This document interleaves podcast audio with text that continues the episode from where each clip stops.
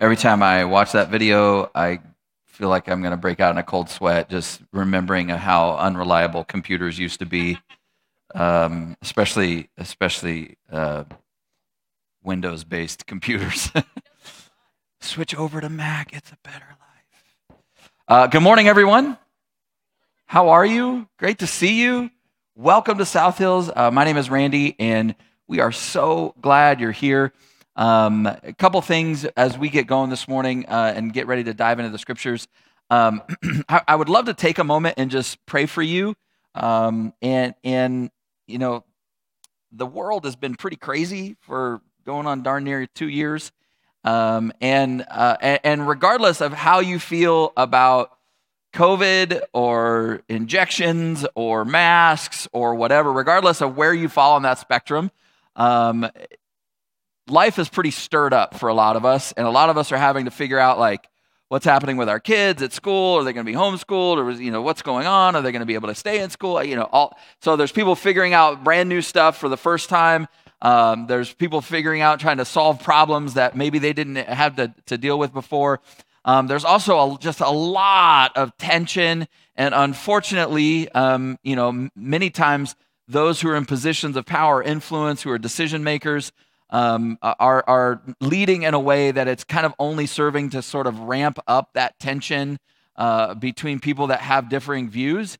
And so, um, so there's just a lot of sort of anxiety, like collective anxiety, maybe more so right now than there's been since the very beginning of, of last year when it kind of all hit and it, we we're all very uncertain.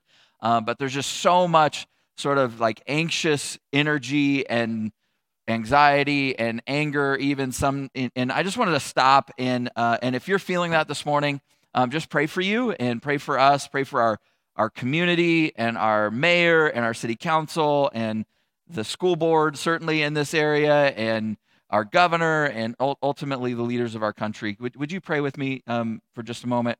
God, we just want to pause just and just uh, take a deep breath. And Lord, for many of us gathering here on Sunday morning or, or gathering around the computer at home to watch and uh, the live stream. God, it, it's, it's this reprieve for us where we can kind of step into this window of time and not have to really think about, you know, what's going to have to happen on Monday and jobs and and you know whether or not our employer is going to mandate certain things or whether or not we got to do this or whether or not more people need to do something or god what are we going to do with our kids all that tension and Lord, we just want to be able to take a moment today. And I pray over every family, every mom, every dad, God, every person that's here this morning, just dealing with that sense of uncertainty and anxiety and, and uh, maybe some frustration and anger uh, about just some of the things that are happening. And God, just this overall general sense of being overwhelmed. Your presence, God, that your spirit, that your peace, that your strength would flood into this place God, that we would lean into you, we would trust you. God, that you would bring a sense, Lord, that you have your hand on the wheel, that we can trust you. God, the world is not spinning out of control, that we know exactly who it is that holds the world in his hand. And so, God, even though things feel very uncertain, even though things can maybe be moving in directions that make us feel really uncomfortable, God, we can trust you. And so I pray for your peace and your strength this morning. God, that you would be with every single family as they navigate figuring out the school year and school and kids and homeschool and jobs and all of that. And so, Lord, we pray for our community and we pray for our mayor and city council. We pray for the governor and the state legislature. God, we pray for our president and the House and Congress and Senate. God, we pray, Lord, for our leaders Lord, we, God, we just pray that you would direct their steps. God, that you would be more real to them than you have ever been. Lord, we thank you that you are with us. In Jesus' name we pray. Amen. Last thing, uh, Shira mentioned the Because of South Hills cards. Um, man, please, please, please take a moment um, it, it, can be something really huge and profound. It can be something super simple. Um, somebody uh, somebody filled one out and handed it to me this morning. I didn't even look at it, folded it, put it in my pocket, came over and sat down. Um, and they just wrote, uh, because of South Hills, you know, I, I no longer feel alone.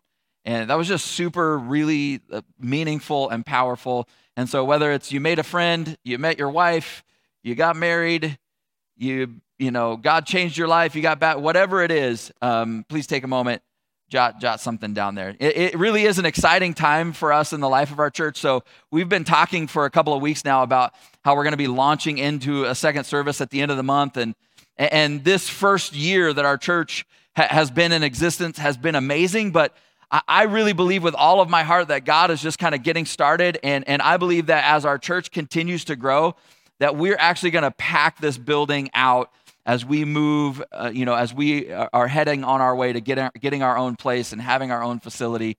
Not because I, I want us to be a big church, but because God loves every single person in this valley, and we want them to experience the life and the love and the hope of Jesus, and that only exists in Him. And, and so, honestly, for me, like that's what every single day of my life is pointed in that direction. Uh, that's what we're going after, and and I'm excited that you're here and that you're a part of it.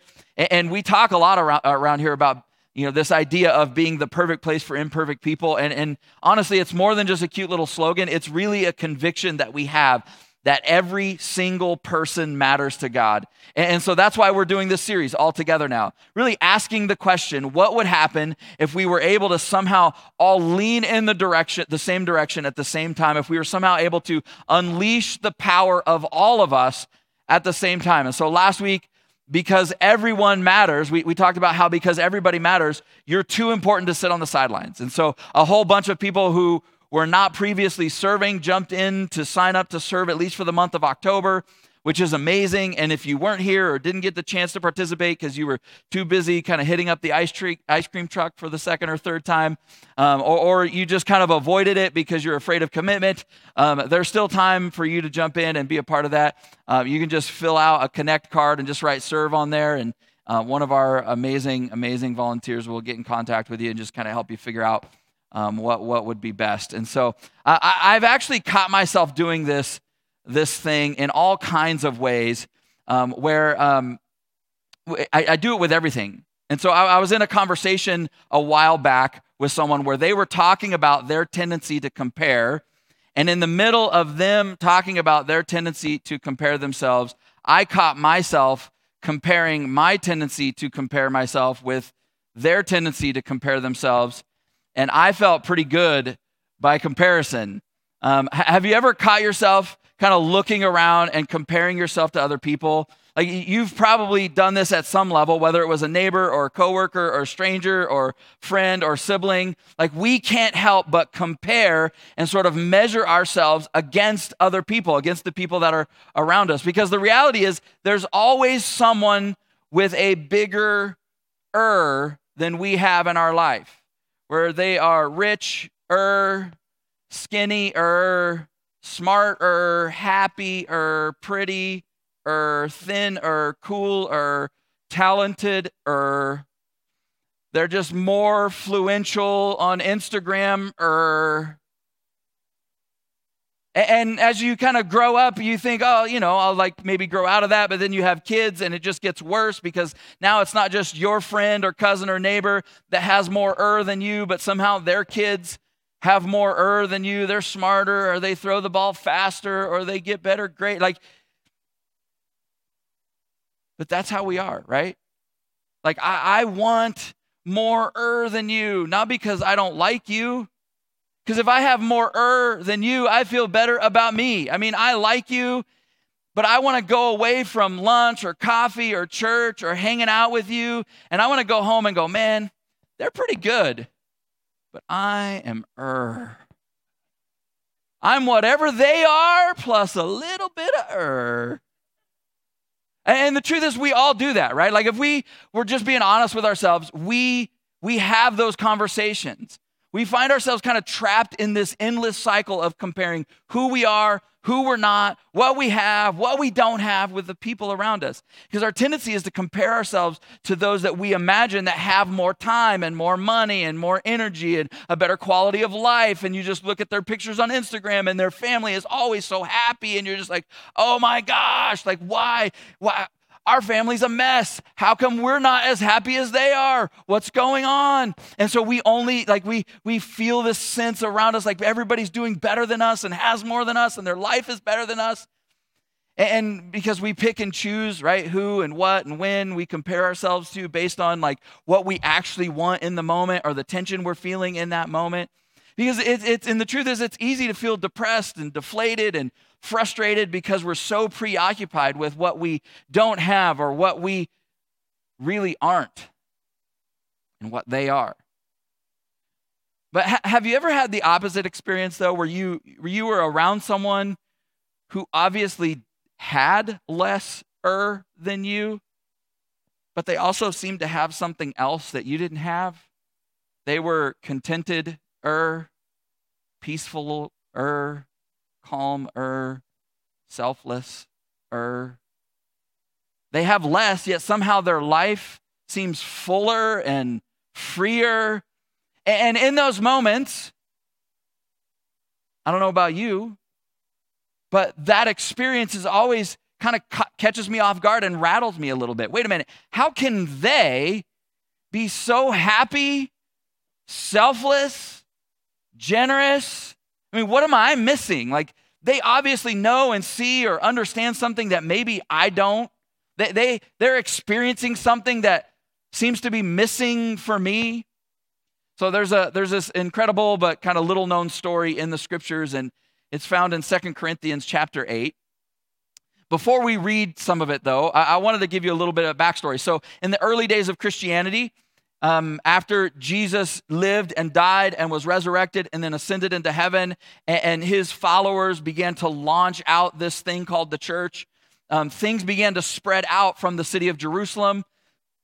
There were a handful of churches that were started really across the Roman Empire, all around, all along, all around the uh, Mediterranean rim. And, and but the church where it all started, which was in Jerusalem, was being heavily persecuted, and they were going through some really extremely difficult times. And so the apostles and the leaders of the whole movement of Jesus, of the whole church global, they decided that they wanted to kind of reach out around the world to all of the churches, uh, the, the known churches at to- that time, and, and take up an offering and begin to try to help the people who were in need in Jerusalem. So naturally, they started with the biggest and kind of wealthiest churches that existed. That obviously made the most sense. But when they got to, to the churches where people didn't have as much, or the, the people seemed to kind of be having their own issues, they had a dilemma. And they began to wrestle with this question of is it even appropriate for us to ask people to give when they're hurting themselves or they don't really have that much to begin with. I mean, even if we're asking with the purest of motives, for the purest of reasons, like even if it's to help other people who are poor and hurting and need help, is it even appropriate? Is it offensive? Won't that be awkward and uncomfortable? And so they don't want to make anyone feel guilty or less than. And so they decide, okay, look, we're just not going to ask.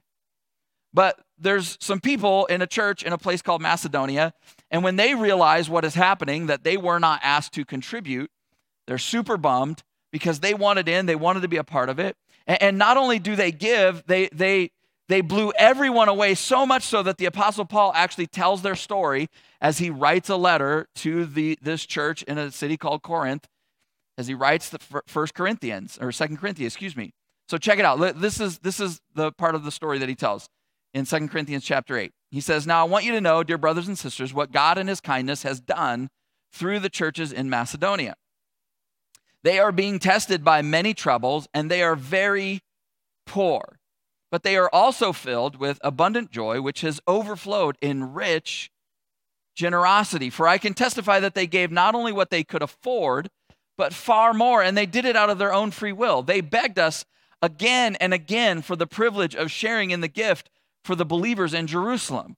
And they even did more than we had hoped, for their first action was to give themselves to the Lord and to us, just as God wanted them to do.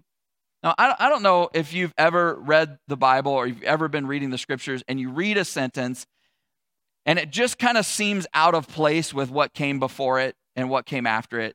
And that happens every time I've read verse 2 in this chapter because he says, they, they were suffering from many troubles and were very poor. They were suffering from many troubles. Have you ever you ever been in a, a period of time in your life, a series of time in your life, like where you suffered from many, many troubles? Like, like not just a few, not just a handful, but everywhere you turn. And I'm not just talking about the Wi Fi is a little slow, I'm talking about real problems, real troubles. So the New Testament actually wasn't written in English. It was written originally in Greek and got translated into, in, into English. And, and, the, the part that gets translated at this part where that, that, that they were suffering many troubles, right? The, the language is actually talking about they were under extreme pressure. And the picture is actually that they were surrounded on every side with no way out, that they were going through a really, really difficult time and they had no good options. Anybody know what I'm talking about? Ever sound like a, a period of time in your life? And on top of that, they had the double whammy. They were very poor. How many know, like, when you're going through a hard time and then you don't have money on top of it, you're just like, ah, oh, God, can we please catch a break? So, um, my parents got divorced when I was really young, and uh, at the time that they got divorced, uh, there were five of us kids, and my mom was a single mom, and um, and we were we were very poor. Uh, she worked hard. She was an awesome mom. She worked a couple of jobs. Uh, but we were on welfare. That was the way we, the only way we could survive. Um, and uh, I was actually telling some friends this last night. Like, I remember when I was a kid. I don't think they do this anymore, but like uh, we would pick up like actual groceries uh, from the from the welfare office. We didn't just get food stamps. Um, now it's like the I don't I can't B B no not I almost said BET. Um, it's not B E B T. There we go. I knew it was the right letters. BET. It's not the Black Entertainment Television. It's electronic balance transfer. It's different words. All right. But I remember like we used to pick up food and like to this day, my favorite cheese is government cheese. If you've never had government cheese, it's the best. It's kind of like a, it, it, it's kind of like Velveeta, it's like half Velveeta. It's like a step between Velveeta and real cheese. So it's got like, it's the best. Like if they brought me a block right now, I'd be like, I take it. I'll take it home and make it right now. Uh, it's fantastic. But I remember like these plain silver cans that just had a cow on the side. It was like canned beef. And then a plain silver can that had a pig on it. It was like canned pork. And I, I was just like, does meat come in a can? I don't know if that's if that's right. So I, have I've experienced that. I, I didn't know actually that we were poor till I got in junior high. And then the other kids were like, dude, you're poor. And I was like, oh, I didn't know that. Like, yeah, most kids don't buy their shoes at Payless. They get their shoes you know, at Nordstrom. And I was like, what's Nordstrom? Um, so Paul's writing about these people, and, he's, and he says they, they had many troubles and they were very poor. And here's the part that doesn't make sense. He says, but not only are they content, content, they have abundant joy. And somehow, when you put it all together with their many troubles and them being very poor and their abundant joy, it all resulted in overflowing generosity? What? Troubles plus poverty plus joy. Of course, we all know that always leads to generosity. Like I, when I read that, I'm like, wait, what, what are you talking about? It just doesn't make any sense. It's completely counterintuitive to us. But, but here's the deal it's our choices, not our circumstances, that determine the level of joy in our life and how generous we are. See, we, we often think that what's happening to us dictates how happy we can be and how giving we can be. But in this story, none of that seemed to matter. It was literally what they decided that they were going to have joy and they were going to be generous. In other words, there's decisions that we can make that, regardless of our circumstances, regardless of what's happening to you, they will produce in us a lasting sense of peace and satisfaction, that they will free us from that horrible trap of comparing ourselves to everybody around us, wishing that we had just a little bit more er. Now, I got to be honest, there's part of me that doesn't really like this because sometimes it just feels good to feel sorry for yourself. Like it, it just feels good to like pity party of one. Like you don't need you don't need other people to join your pity party to just have a really good party. It feels good to have excuses. Oh, excuse me. Reasons why you're unhappy. Because when your kids are unhappy, they have excuses of why they're not doing the things. But when you're unhappy and you're not doing the thing, like you actually have reasons. And those are two different things. But, but it's nice to, to be able to go, look, life is just dealing me a crappy hand right now. And so I don't want to be happy. I don't want to have joy. I don't want to reach out. I don't want to love people. I don't want to serve people. And I certainly don't want to be generous to anybody. Sometimes it just feels kind of good to compare yourself to other people. Because after all, it's kind of fun to hate on people who have a little bit more er than you, right? Kind of root against them. I mean, it's terrible, but also you're just like, you feel that little bit of joy when something bad happens to the perfect people in your life. You're like, oh, so sad. So sad that you got a flat tire on the way to work. Yes. You even thank God. You're like, thank you, Jesus. The Lord is good.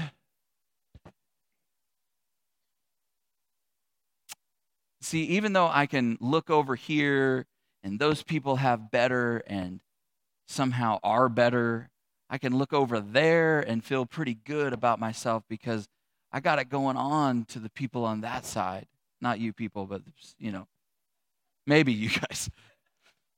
Isn't it awful that we do that, right? It's just a terrible part of the human experience that, that we that we see and experience one another that way.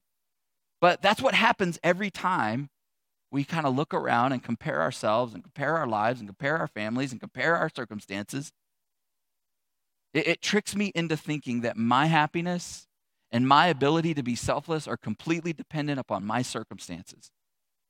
But, but they're not. Now, I, I know if you're skeptical of this, I totally get it. Like, the, the truth is, though, like, I've actually experienced this for myself, and it's true. And, and, I think if you thought about it, you, you've experienced this too. So, because the challenging reality of this story is that I'm the only thing keeping me from having joy and being generous.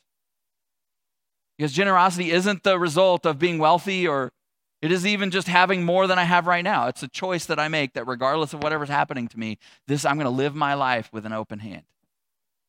So in verse 3 he says that they gave not only what they could afford but far more and they did it of their own free will. See, I, I think the truth is is like we all have like this thing in our head that if we had a little bit more, we would be more generous. But it, honestly, it's just not true. I, one of the funniest conversations I've ever had, and I've actually had this conversation a couple times as a pastor, where somebody approached me um, when we were pastoring in, in uh, outside of Sacramento, and they're like, and with all seriousness, the Powerball was up like crazy high, over 500 million, and and they were like, Pastor, um, please, could you just pray that my husband and I win the Powerball? Um, I promise, and God knows my heart they're totally serious. God knows my heart. I would give to the church if I won the Powerball. And I was like, I am not going to pray that. I don't know what to say right now. Um, the truth is, is like all of the research shows the opposite, right? When we wait till later to be generous, later never comes. Doesn't matter how much we have. Doesn't matter how much our life changes. The reality is, is giving what you have right now is way better than intending to give what you hope you have later. See, they, they didn't, the, the people in this story, the Macedonians, they, they didn't know what they were capable of until they actually did it. And when you stop and kind of step back from, from for a minute and think about your life, I mean, that's true of all of us. We don't actually know our own capacity really in any level or in any area of our life until a demand is placed on us. Until, you know, something challenges us physically and we have to step up to that challenge and answer that challenge and we go well i didn't even really know i could do that and it's true of us physically and emotionally and relationally spiritually economically in fact this is one of the reasons why we decided to go ahead and take the step and challenge ourselves to, to have two services on sunday. Is because like we want to do something about kind of alleviating what's going on in kids but also like there's that tension of like man, we could fit a whole lot more people in this room. But but but I, we don't know what we're capable of. And the end of the day, I was like, we don't really actually know our capacity. Why don't we just step into that and put that demand on us to actually grow and fill this room up? And, and let's just rise to that occasion and meet that challenge. because we don't actually know what we're capable of until the demand actually hits. See, and this is true of us sort of financially too, right? Most of us spend the majority of our lives wanting to be more generous than we actually are. Like if we were honest, like if we went around the room, nobody would be like, generosity sucks. I don't want to be more. No, there's nobody who's down on generosity. We would all be like, yeah, I would love to be more generous. Well, what is the holdup? Well, it's just because you see, if I got, and if I just get to, and if I had a little bit more in the bank account, and we have all these reasons. So most of us spend the majority of our lives wanting to be more generous than we are. Because after all, we got our student loans and, and, and we haven't quite got the six months of living expenses in reserves you know, yet, or, or we're still saving to take that trip or to buy that new trailer or to move into that bigger house. And it's just, a, it's just about time to sort of trade up on our vehicle or with, we're within striking distance on our dream property. And, and through that lens, your capacity, our capacity for generosity is pretty limited because you have a a list of things you're trying to do with your life. And it's not like you have this giant pile of money that you're, if you do, I'd like to talk to you, but it's not like most of us have this giant pile of money we're just sitting on, just going, I don't know what to do with this. See, everyone thought the Macedonians were limited. They didn't think they could really afford to give. They didn't think that they had any capacity to do anything. But they ended up giving not only what they could afford to give, but then they gave far more. Why? Because we don't actually know what we're capable of until more is demanded of us. Until God or life places a demand on our faith, or until we place a demand on ourselves to begin to sacrifice and give and be generous. See, these people had joy not because their problems went away, they had many troubles. These people had joy not because they got everything they wanted, they were very poor. But they had joy in the midst of their troubles and their poverty because they found a way to be generous despite their circumstances. Verse 4, he says, They begged us again and again for the privilege of sharing in the gift for the believers in Jerusalem. I, I read that, I'm like, who are these people? Like, they're begging for the privilege of giving that doesn't make any sense at all. Like, I've never, I've been a pastor a long time. Nobody's ever come up to me and just like, please, please, can I just give more? No one's ever done that.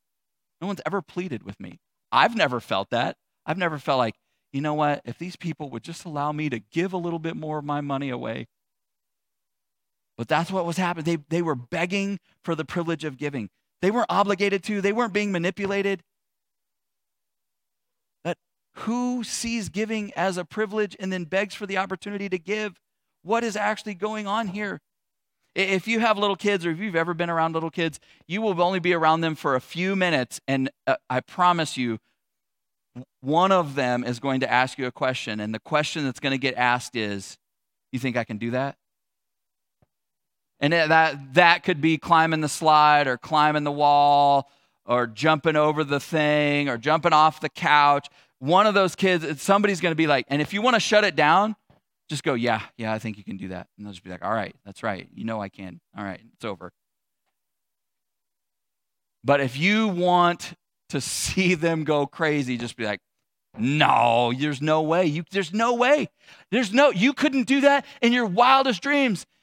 And before the words are even out of your mouth, they will be pursuing and trying to do that thing that you just dared them and told them they couldn't do. Why? Why is that? It's because we don't want people who will limit our challenges. We want people who will challenge our limits. We want people who will be in our life and go, man, you got more in you. Like you're capable of so much more. Not, not, not, not because I think you're slacking, but you don't realize everything that God has put into your life. You don't realize the potential that you have. And the truth is, inside all of us, we are just like those little kids. Like, hey, do you think I can do this? Just waiting for somebody to go, I don't. Hmm, I don't, uh, did you think about? And you're just like, dude, you don't understand. See, we, you don't need people in your life who are going to limit your challenges. You need people in your life who are going to challenge your limits. Those are the kinds of people that I want in my life. Those are the kinds of people. That, that's the kind of place I want us to be. That, that's why the Macedonians responded the way they did to being left out and you know supporting those people in Jerusalem. It's because they didn't want to be like coddled. They didn't want like the white glove treatment. They didn't want somebody to feel sorry for them. They wanted somebody to go, look, you're in some really difficult circumstances, but you have the ability to still help them. Do you want in? And they were like, heck yeah, we want in. We want to be a part of this. But the story doesn't stop there. The story actually isn't found in Second Macedonians. The story is found in a letter written to the Corinthians church. And they did have more than most other churches. They especially had more than the Macedonians. So look at what Paul says to them after he shares the story of the Macedonians. In the same chapter in 2 Corinthians 8, verses 7 and 8 says this. So now he's talking to the people he's writing this letter to. And he says, Since you excel in so many ways, I want you to excel in the gracious act of giving. I'm not commanding you to do this. So he's like, Look, this is totally optional. I'm not telling you you have to. I'm not berating you. I'm not putting it on you. I'm not going to tell you that God says you could do it he makes it clear that he's telling them the story he just told them to inspire them, not to shame them, which I absolutely love because, as we've talked about before, like I've been in churches and church situa- situations where so much of the experience, especially when it comes to conversations about money and generosity and giving, were about guilting and shaming people and just trying to get more out of them and get them to do something that they really didn't want to do to begin with. And Paul's going, Look, I know how generous you are. I know how generous you want to be. This is your opportunity. And if you've ever had that experience in church where somebody guilted you or manipulated you or shamed you, chances are this whole message is a little bit uncomfortable. And you feel that tension inside that why are we even talking about this? And, and, honestly, I get that. I really do. But, but the scriptures are telling us that if we ignore this conversation, we're the ones who lose. We're the ones. So the Apostle Paul is like, Look, I, am telling you all of this not because of something I want from you, because something I, I want for you. Because I, I'm looking at these people over here who didn't have a lot, and I saw what it did for them that they were a part of this. Like the joy and the blessing that they experienced. And that's what I want for you. He's going, You guys are awesome. You're awesome in so many ways. I just don't want to see you miss out. See, g- generosity, it, it's so, it's such a difficult conversation, but when you read the scriptures, it's obvious that it's not supplemental to the movement of Jesus. It's, it's not on the periphery, it's not a side issue. It's absolutely, absolutely essential. And, and I know, like, money and conversations at church are, have been wacky and all kinds of dumb things have gotten said. But the, the scriptures remain. That there's no way around it. That this conversation is one that God is having with us on a regular basis. Like in my selfishness, I wish we could ignore it. I really do. Like I don't it is my one of my least favorite things to stand up and talk about. Not because I don't enjoy talking about it, but because most people don't enjoy listening to, to it. And I'd much rather talk to you about something that you enjoy hearing. But I didn't write the scriptures. I just teach them. So Paul continues in 2 Corinthians chapter 8 verse 10. He says, "So here's my advice. It would be good for you to finish what you started a year ago. Last year you were the first who wanted to give, and you were the first to actually begin doing it. Now you should just finish what you started. Let the eagerness you showed in the beginning be matched now by your giving. Give in proportion to what you have, Whatever you give is acceptable if you give it eagerly and give according to what you have, not what you don't have. So, in, that first couple verses, it's obvious that the Corinthians had always had big intentions to give, but they often got distracted by their own interests and didn't follow through. And when I read that, I think, oh, finally, my people. you ever like intend to do something and it just never never happens? You intend to start a habit you intend to work out, you intend to start, you know, you just like, all right, that's it. I'm going to get up and plank every day. And you get up and you do it for two days and you're like, this sucks. I'm not planking anymore. And I go downstairs and get some breakfast. Anybody want to go to donuts? Let's go. Come on, kids. Let's go get donuts. See, when I read that, something about it just makes me feel better that they had intended, they had communicated, like, yeah, we're going to do this thing. And everybody's just sort of waiting for them to do the thing they said they were going to do, and they're not doing it. And Paul's just like, hey, it's kind of been a year. I don't know. You guys got you got it together? You ready to start? You want to do this? I, I don't know if you've ever noticed this. I can always find a reason not to give. I can always find a reason to not be generous. You don't have to try. I love how Paul handles it though. He's like, "Hey, it's no biggie. Like it happens. Just don't don't feel bad. Don't feel guilty. Just get back on track. Just just take that step." In verse 12, he says, Give according to what you have, not what you don't have. And, and the principle that Jesus laid out in his teaching is the principle that the Apostle Paul is like refer, uh, uh reaffirming here is that we should just give in proportion to what we've been given. It's not about how much you contribute, it's that you contribute. The point is to get out of your own bubble, to kind of get out of your own head, to get out of your own wants, needs, and desires, and to realize that you're part of something bigger than just you. And, and I, I think one of the takeaways is that, that God compares our generosity and our giving not against what other people give, but simply against what we've been given. And, when you care about and sacrifice on behalf of, for the good of, you know, something that's bigger than you, no matter how big of part you play, it's a big deal and it will make your life better. My kids have an ungodly amount of Legos um, it's embarrassing to look at 20 years worth of buying Legos and just to think about all the money that those Legos represent. And they have so, I just, it's, it's unfathomable. Last year, that doesn't stop us from buying more, by the way. We just keep buying them. Um, last year, Kelton was putting together our youngest son, Kelton, who's six he was putting together one that was I like to give him the one that are like 14 plus and just like, hey, see if you can figure it out. And he's like crying. No, I'm just kidding. We don't do that. I give him the age appropriate one. So he's like building one that's, you know, six plus or whatever. And and he gets it all built, but it wouldn't stand right.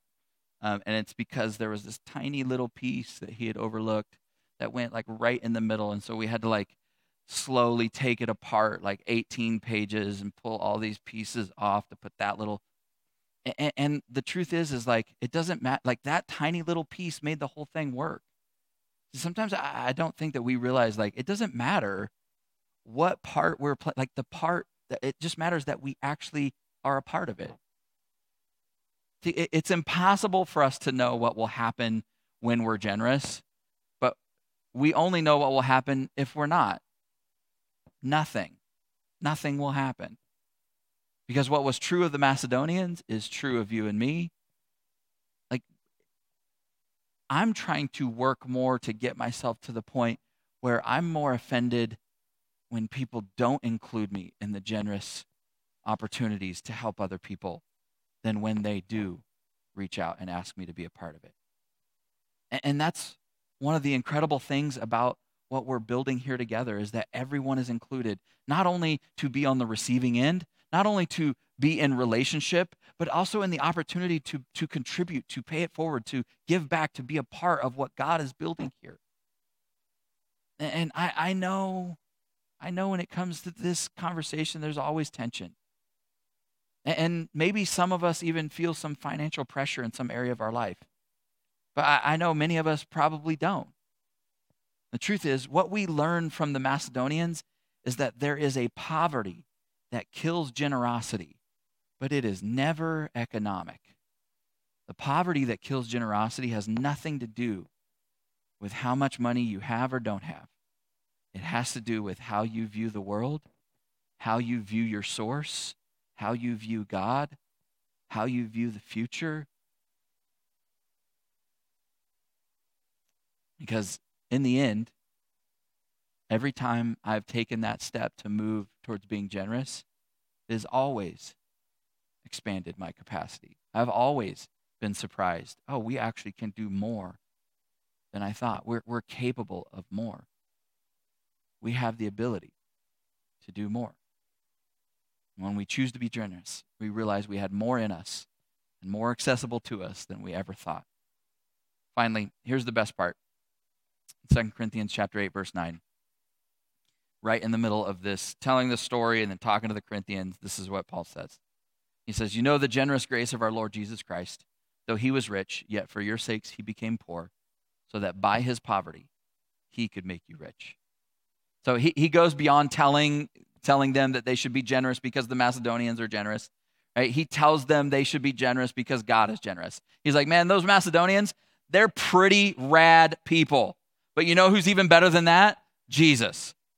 And so he's like, if you're a follower of Jesus, this is where it all comes from. That's our motivation. That's the example. That's it. That's what we're called to emulate somebody who had the ultimate riches in life and, and, and grace and love, somebody who had it all but allowed himself to be made poor. Why? So that we could be enriched.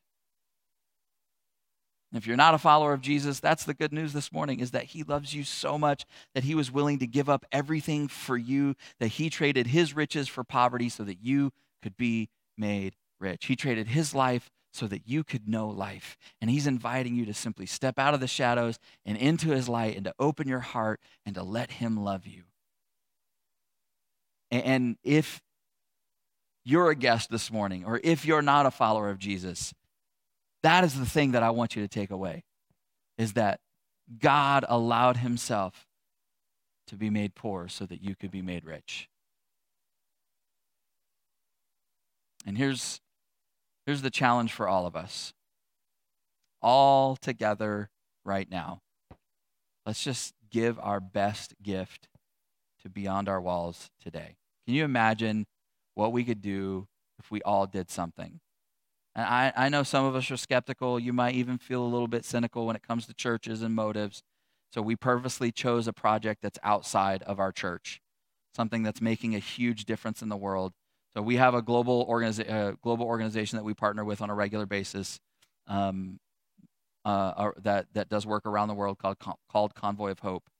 And they have an initiative called Feed One. Um, and uh, this is the kind of work that they're doing. So take, take a look at this video. So um, I show you that story not because I want you to feel all emotional, and even though it is an emotional story, uh, not as a, a, manipulation tactic so that you'll give, because um, that's honestly is not. I want you to see the work that they do.